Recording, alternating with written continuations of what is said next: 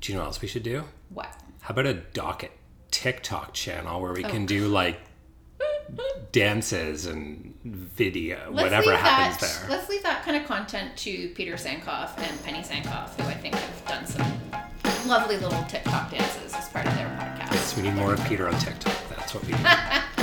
You can't prove it. Oh, oh. You got nothing legit. Oh, oh.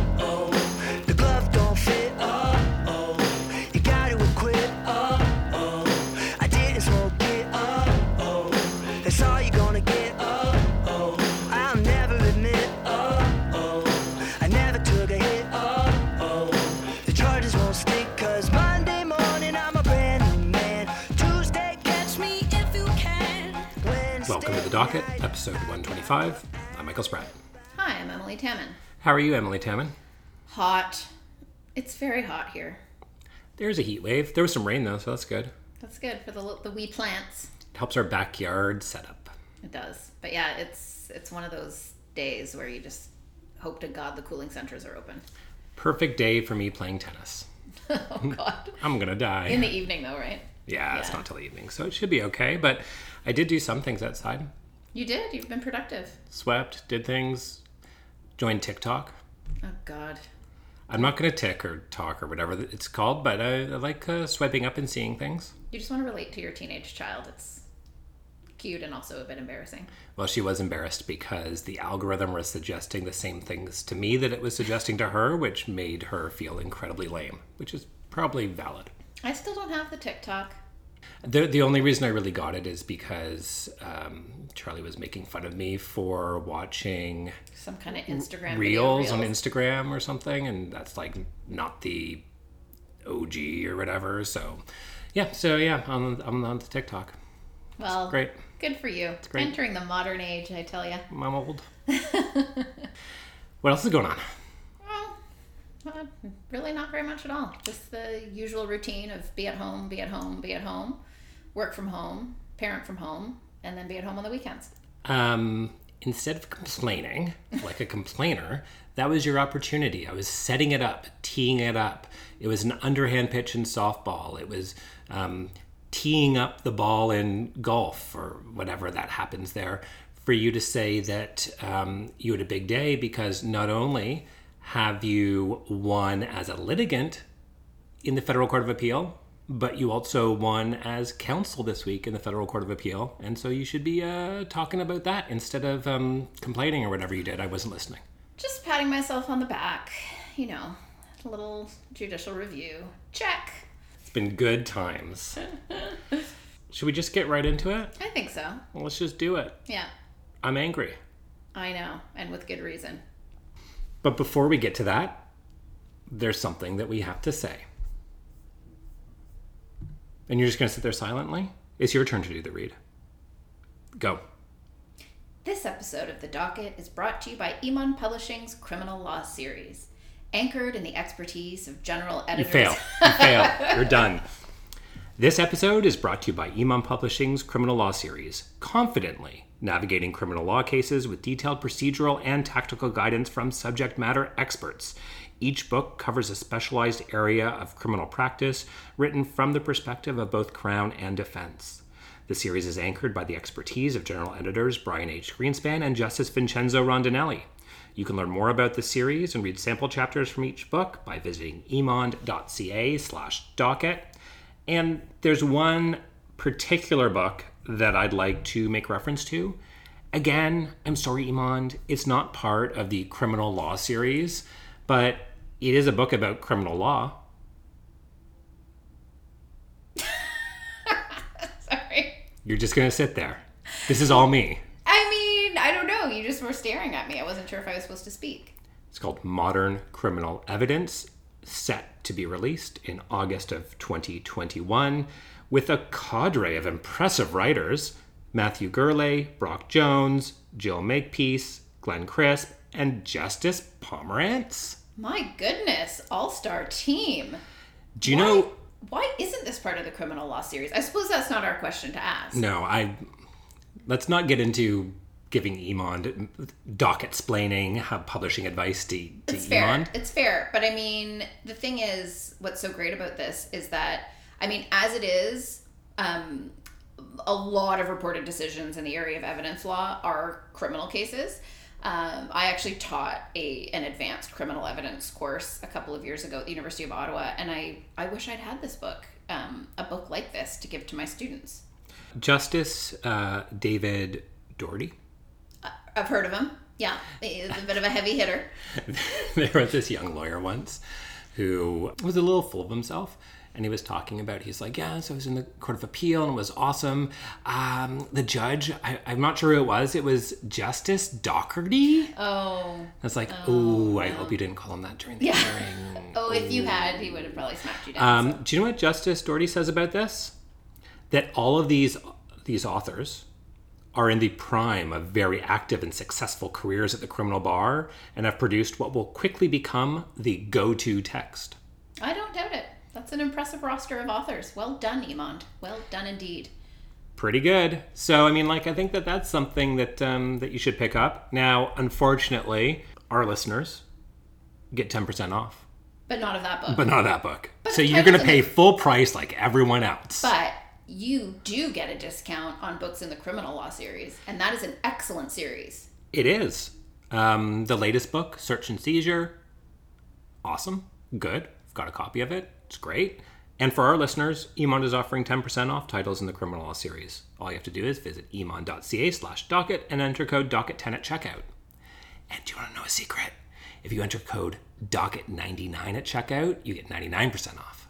I think that's incorrect. Broke, I broke the algorithm. I don't think you did.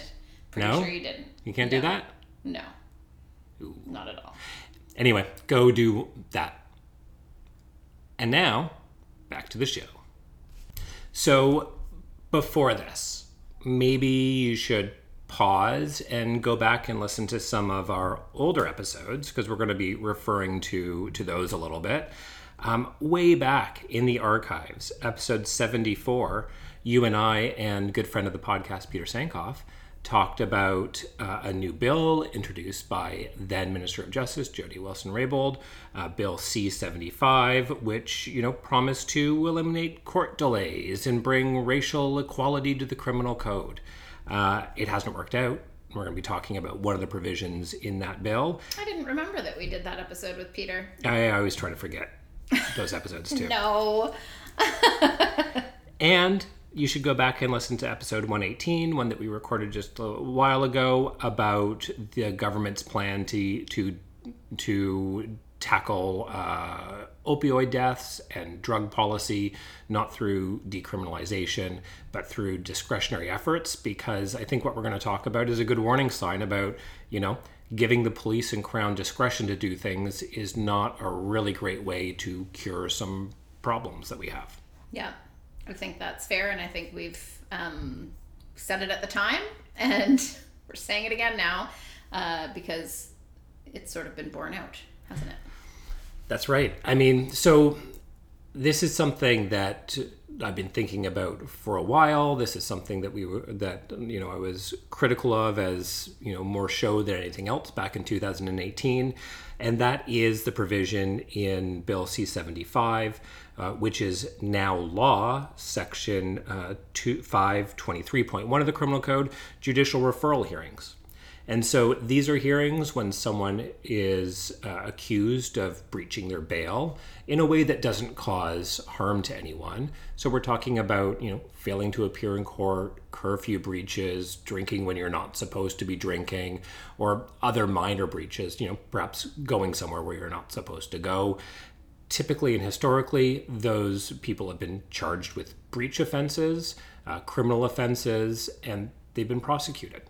And and Bill C75 set up a new regime that allowed the police or crown attorneys to essentially divert those charges, have them not proceed through, through the criminal system, but refer them for a judicial hearing where a judge could take action to modify bail conditions, cancel uh, cancel bail even, or you know give a warning to to the accused person, and that sort of move things out of the criminal code. It it was supposed to speed things up in terms of the justice system and save judicial resources. And the government said, you know, it was a mechanism that may help alleviate some of the disproportionate pressure that bail conditions put put on um, marginalized communities, racialized individuals, and Indigenous people. Yeah, so just by way of a little bit of background, some of which is fleshed out in our previous episode if you want to check it out. But there's a couple of things that the government claimed to be trying to address with these measures. Um, the first is um, delays in the justice system. So the justice system is very overburdened, and a very significant percentage of the court's docket is taken up with people that are charged with what are known as administration of justice offenses. So those are breaches of court orders, right? And many people had called for a long time for um, administration of justice offenses to be decriminalized because not only do they clog up the justice system, but they also can cause a lot of harm in the sense that, um, first of all, eh, correct me if I'm wrong, but there is some evidence that um, disproportionate, like it's another um, area in which um, racialized people, for example, are disproportionately impacted. That that's right. If you are um, rich, white, live in the suburbs, have extended, you know, family support, uh, money to spend on private counseling, and you're charged with a very serious offense, you're not only more likely to be released on bail, but more likely to be released on bail with fewer conditions or in circumstances where, you know, innocent breaches of those conditions because of your personal circumstances uh, were less likely. Right. And that also ties into issues in and around over incarceration because people that have been released on conditions who then breach those conditions, you know, are more likely to find themselves incarcerated when they come back before the court. So so this was something that I think is well understood to be a problem in the justice system. Understandably, you know, there's some hesitation to just say, okay, well there's no consequence if you breach a condition because the argument there is that it takes away any incentive to comply with the conditions. So this was a kind of, I think, relatively ill conceived, um, middle of the road attempt to kind of get at the problem with administration of justice offenses without doing something bold or radical or really thinking outside the box in any way. Much as we discussed in the case of um, calls to decriminalize personal possession of drugs. You know, instead of doing that, they've introduced measures that give police and the crown certain discretions they can exercise um, to divert things. And this was like kind of similar in particular because in order to, for an accused to even have access to a judicial referral hearing, it has to be at the discretion of the police or the crown. That's right. And so I think we're going to talk about in one minute how how those sections have been used if judicial referral hearings have been used. But before we do that, I mean, it's not just us saying that that's what the government said that these sections would do, that they would um, help with court backlogs and help with you know systemic problems about racial inequity in the criminal code. That's what the government was saying when the bill was introduced. And I want to play uh, for you, Emilie, um, Minister of Justice at the time, Jody Wilson Raybould, and a quote from the Parliamentary Secretary to the Minister of Justice, Arif Virani. So here they are. In addition, administration of justice offenses impose an enormous burden on the criminal justice system. To respond to these challenges, Bill C 75 proposes a new approach. Police will retain the option to lay a new charge for a breach or failure to appear where appropriate. However, if the offense does not involve physical or emotional harm to a victim, property damage, or economic loss, the police will have an additional option of referring the accused to a judicial referral hearing. This is an entirely new tool that will serve as an alternative to an unnecessary criminal charge, and that will substantially increase court efficiencies without impacting public safety.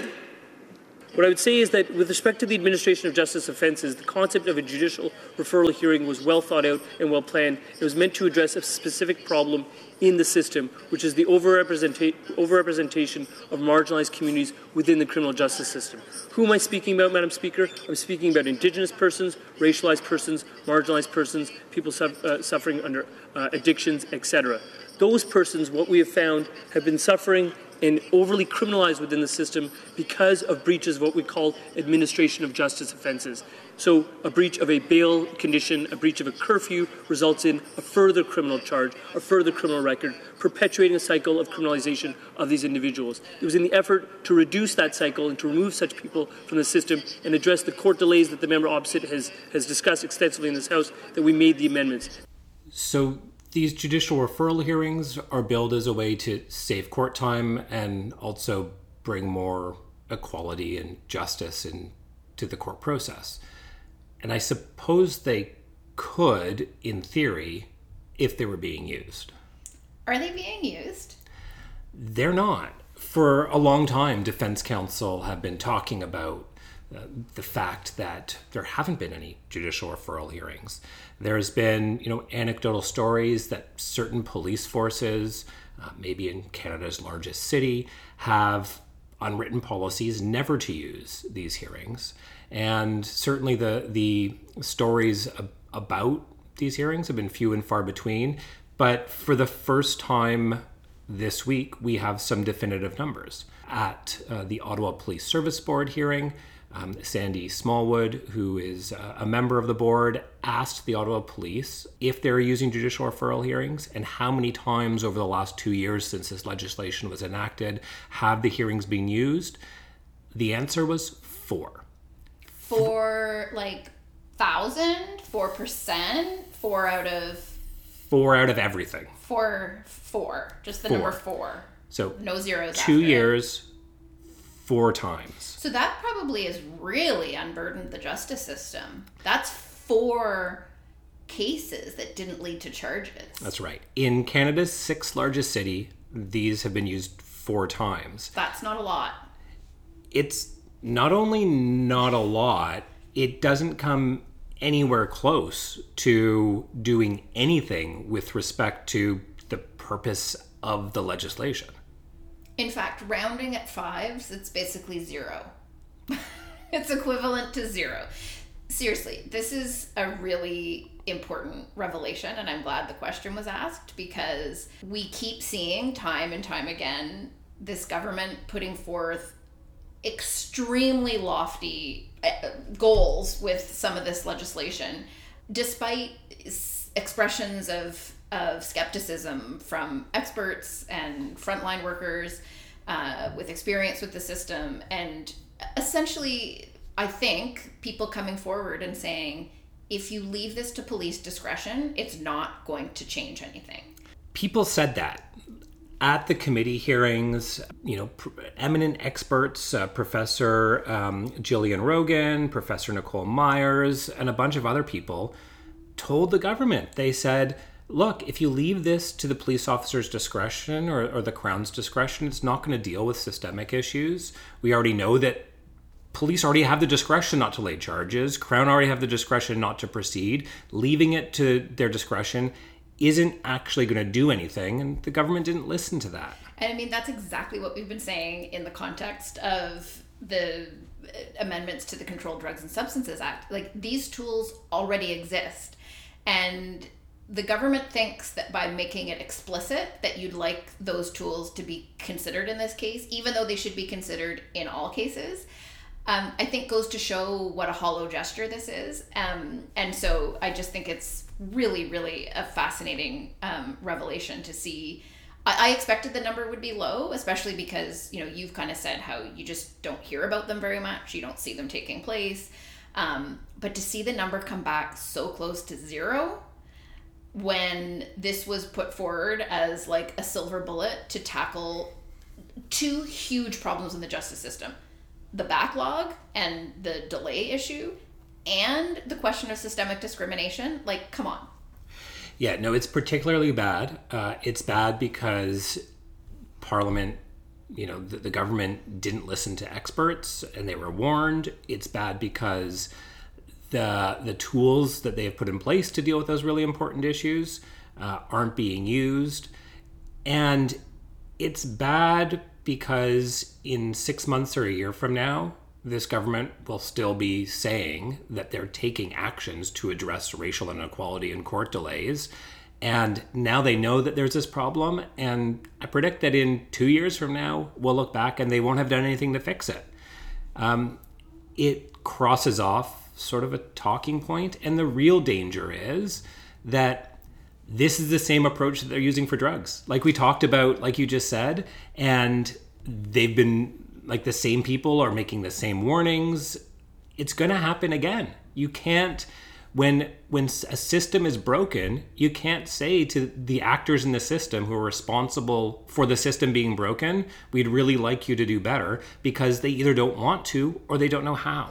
And they're not going to see it as a priority because like you say, like in their minds they've already addressed the issue of administration of justice offenses right? So if you were to go to the attorney general today and say minister lametti we're concerned about the ways in which administration of justice offenses are disproportionately impacting you know racialized people and are burdening the justice system he would probably say let me direct your attention to bill c-75 where we created these judicial referral hearings. And while on the one hand like yes, change takes time and you know this requires like a pretty fundamental rethinking by police and crowns um, but i think that is an argument in favor of having made this at least partially mandatory in some context or at least at the discretion of the court and not at the discretion of the crown and the police because i think as we're seeing it that is just not the, the crown and the police are part of the problem, right? So if you just turn to them to implement the solutions,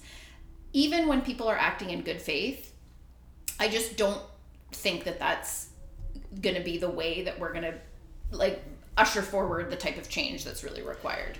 And I mean, we've talked about this as well. If you want good justice policy, you have to listen to the experts. You have to be able to be bold and, and take, you know, political criticism from your from your opponents. And you have to be open to the idea that your first proposal maybe isn't the best proposal. And there's ways that you can amend or change what you have proposed to actually accomplish the goals that you say you want to come about. And it's very disappointing that a government who made those promises before they were elected haven't done that and i want to play you one more clip emily Okay. Take a listen to this. And what I'm proposing to do in Parti Vert 15 is to replace the uh, discretionary may with an obligatory shall Eh, to ensure that a police officer is required to send the accused who is found in breach of bail condition to a judicial referral hearing, so long as there's no harm that's being done to any member of the public. Uh, this and of course, this would the effect of this would be that it would no longer be at the officer's discretion whether this step was taken. This was again recommended strongly in testimony before the committee by the Society of United Professionals that represents legal aid lawyers across Canada, as well as testimony of Jane Sprott, Cheryl Webster, and a number of others. Uh, the question is really: w- w- our police officers do a, are, are trained in many things, and they do a fine job in, in the things for which they are trained. They are not trained for this, they're not equipped to make this determination. And so, by making it obligatory, except if there is a uh, significant threat of harm to a member of the public, it will enforce the direction the government wishes to go in this bill, and I think would be a, uh, well, a, it would be an improvement, and one that, that comes recommended from a, a group of legal professionals who deal with this client group more than anyone else. Thank you, Mr. Chair. That, of course, was Elizabeth May, May, always doing her homework on the on the bills. Elizabeth May, uh, she was then leader of the Green Party. I think maybe in 2018 there was only her and perhaps one other MP, so a very small caucus. She wasn't on the Justice Committee, but she showed up. She read all the testimony she is, and I don't know the exact sort of like parliamentary procedures, but she's not, I don't think, allowed to make amend, amendment requests, but it's like suggestions or something like that. But where's Jeremy Hughes when he we need him? He's got the answer to these questions. I know, and yes, yes, yes, we we could know these the answers to these questions. They're easily ascertainable online, but it's besides the point. I'm sorry, but she didn't have to be there. She wasn't on the committee. She read all the evidence. She showed up. She actually applied the evidence to the principles and suggested a reasonable amendment that was supported by the NDP, but was voted down by the Liberals. And this committee at the time was chaired by Anthony Housefather. And you'll remember he is the chair who said that um, after the Liberals lost their majority, and so they didn't have necessarily complete control of over these committees, he said, well, now, now that we don't have complete control, we might actually have to listen to what other people say. But this is when they did have a majority, an example of, of the chair and the committee not listening because they didn't have to. Uh, yeah, exactly. And I mean, listen, Elizabeth May, she has her flaws, as we all do. But my God, she has, when it comes to criminal justice policy, and I've never been particularly impressed by their platform commitments in criminal justice necessarily. Although in 2015 they did they did promise to bring back the Law Reform Commission, so hats off to Elizabeth May for that. Um, but I mean, there are many, many examples of her coming to the Justice Committee um, with questions that are demonstrate a deep understanding of the bill, a, a huge amount of preparation, and especially at a time, you know, whether that was exactly the case in 2018, but there were years where she was the only MP, and there's a lot of committees. She does that at every co- she And she it at every committee. Exactly. And so I really want to give her kudos for that because that is someone who takes her job very seriously, um, the legislative part of it. And, um, and, and I think she just hit the nail on the head. And so often she does. Like she often would raise questions that nobody else is asking that really do go to the crux of the problem and that show, like I said, like a, a deep understanding of, of the purpose of the bill, uh, a deep understanding of the evidence uh, in, in relation to its potential flaws and what's needed to make it better. And she also had another amendment um, that was that she proposed that was well, the police can refer it for a hearing, the crown can refer it for a hearing. Why don't we have the accused being able to refer it for a hearing as well? And of course, that was voted down too. Yeah. Yeah. So I mean that's that is very interesting. And it's just so interesting to look back now because I think I mean I haven't listened to our episode from the time, but I suspect we probably raised some of these concerns ourselves. I don't know if we did or not, but just intuitively There were a Um, lot of concerns with that bill. there were. Um and uh but to to hear the concerns that were raised by people like Elizabeth May and by the experts and to see now here we are whatever it is 4 years later 3 Two. years later Three. Two, two since it, So two since it became law. became law. um, and to see the numbers be that low, uh, I think, I think that's a real problem. I think that it is incumbent on uh, David Lametti and the government to take action to address this. They wanted things to happen, they're not happening. So you're in power, fix it. And I think it's also a good example about, you know, in legislation, there should be a mechanism to force reporting on this. We shouldn't have to wait two years to have, you know, uh, a progressive member of a police board ask a question about it you know, maybe pushed by members of the public to do so, you should have you know proactive reporting so that we could know after six months, after twelve months, after eighteen months, are these provisions actually being used? I mean, all you have to do is look at the issue of solitary confinement and the conversation that we had with Tony Doob in a context where the government actively claimed to want monitoring and reporting and feedback, and you know they clearly didn't. Um, even there, so yeah, no, and I think I think it's important, especially if, as they claim, this is part of a suite of legislative changes that are supposed to address some really, really important and concerning problems with the justice system.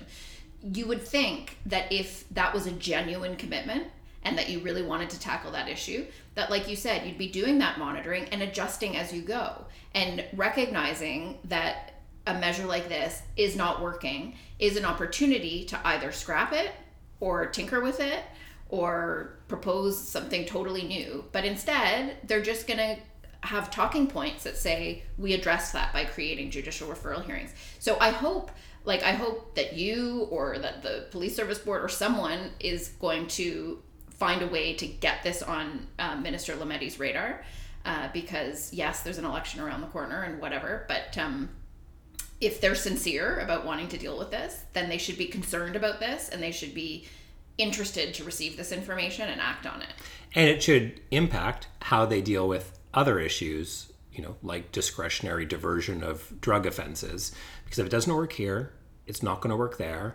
And it should cause us, I mean, problems like this cause a, a lack of confidence in the justice system. When you have, you know, an omnibus bill that says it's going to do a lot of things and one of them is not happening at all. It's like if you have a contractor at your house to do a giant renovation and you know, you flush the toilet and water starts coming out of the ceiling, the next thing you think is like, "Oh shit, that guy did the electrical too. That guy did my insulation. That guy did the structural, you know, foundation work. Maybe I should check all of those things too since he's so fundamentally fucked up the first one." Yeah, well, I think a great example of that would be the peremptory challenges issue. Is like, are they following up on jury constitution to see whether juries are more diverse since they uh, eliminated peremptory challenges? There's no money in the follow-up. Are they looking it either at, proves that you're right and then you can then i mean you don't gain anything from that or more damagingly it proves that you weren't right and you need to do something else and that's you know hard things are hard emilie so they are. So they are. Anyway, this is really, really interesting, and I'm, I'm glad that you came into possession of this information, and I hope that it gets into the hands of somebody who wants to do something about it.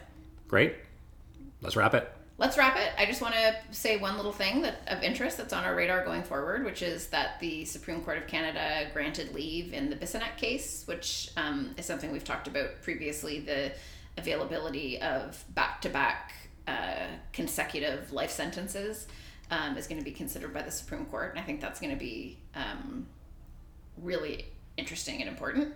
Uh, so that was a little something that happened in the world of criminal justice in the past week or so. yeah i've got a list of things that we sort of need to talk about um, and I, I won't embarrass them because I, I don't even know if they want their name said but um, you should come and join uh, the dockets discord group there's a link in the episode description because we have a nice little community where we're like talking about things and one of our dedicated listeners um, was the bronze medalist the, on the dean's list Someone smart. totally Bravo. smart. And so it's so nice to see some, you know, some of our listeners get called to the bar, conduct their first trial, and, and do really well. So it's been super fun to watch that develop. And come join us, hang out. We talk about stuff. I mean, I won't, but I, I hope others do. It's just like not a platform that uh, resonates with me. But I, I love that that discussion's happening, and I love that um, people have found a community with whom to actually, you know, dig into these issues a little bit more, and it's great. And I certainly um, think anyone who's interested in doing that should join our Discord community for sure. Do you know what else we should do? What? How about a docket TikTok channel where we can do like dances and video, whatever happens that, there. Let's leave that kind of content to Peter Sankoff and Penny Sankoff, who I think have done some lovely little TikTok dances as part of their podcast. Yes, we need more of Peter on TikTok. That's what we need. Um, thanks for listening, friends. Bye. Thank you to Jeremy Fisher for allowing us to use his awesome song Uh Oh as our introduction music. You can check out more at the podcast page at michaelspratt.com or you can subscribe to the docket on iTunes. If you like it, spread the word. You can follow Emilie on Twitter at Emilie Taman and you can follow me on Twitter at mspratt. Thanks for listening. You can't prove it. Oh, oh. You got nothing legit. Oh,